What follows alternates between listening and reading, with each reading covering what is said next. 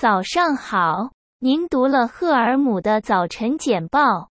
今天是五月十日，星期三。我叫塞缪尔·赫尔姆 （Samuel Helm）。这些是我们的主题：shows 基本演讲、外交大臣秦和真正的对话、特朗普的谴责、加拿大与中国、加热阵线上的莱茵金属。shows 基本演讲。总理肖尔茨昨天在欧洲议会面前发表了关于欧洲在世界和欧洲内部问题的基本演讲。Scholz 呼吁通过以多数原则进行投票，更好地融入巴尔干国家融入欧盟，并强迫联盟扩大。在国际上。Scholz 认为，欧洲必须确保必须确保全球重要性，尤其是在眼睛层面上的对话。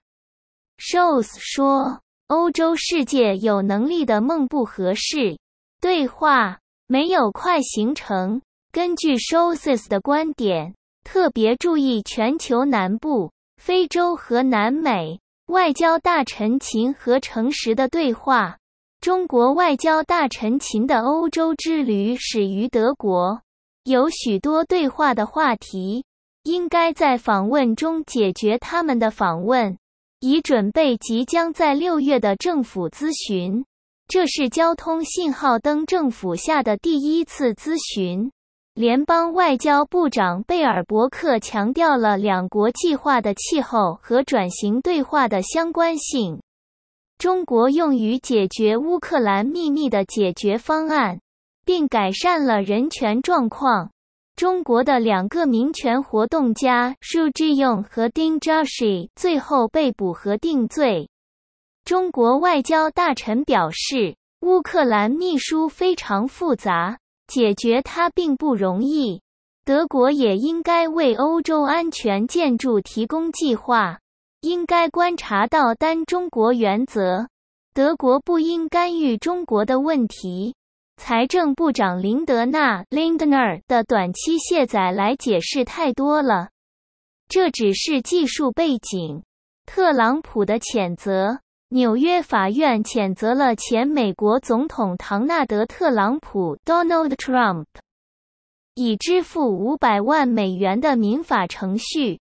特朗普被指控试图在1990年代中期在一家时装屋中强奸一名妇女，在500万美元中有企图强奸中有200万美元和后来对受害者的诽谤中有300万。特朗普否认起诉书，并声称他从未见过检察官。他将这些指控描述为政治动机。他的律师提出上诉。加拿大与中国在卡纳达 （Canada） 在二零一八年将华为梦网华为 Man One Zhou CFO 持续下来。中国随后指控并逮捕了两名加拿大人间谍活动。两国之间的关系处于低位。最近，加拿大宣布了一名来自中国的外交官的名称。据说他吓倒了一名国会议员。他要求承认维格斯的情况为种族灭绝。此外，据称国会议员被监视了，后来使他和他的家人遭受与政治相关的报复。现在，北京已经展示了一名加拿大外交官。特鲁多总理尽管有可能进一步报复。但仍宣布保护自己的人口免受外国影响力。加热阵线上的莱茵金属，据称，军备集团莱茵金属计划计划开始热泵业务。他希望专注于综合商的生产，目的是提供一家领先的供暖制造商，可能是维斯曼 （Wisman）。该制造商将其核心业务卖给了大约两周前的美国公司运营商。那是 Helm 的早晨简报。谢谢您的阅读。在那之前，再见。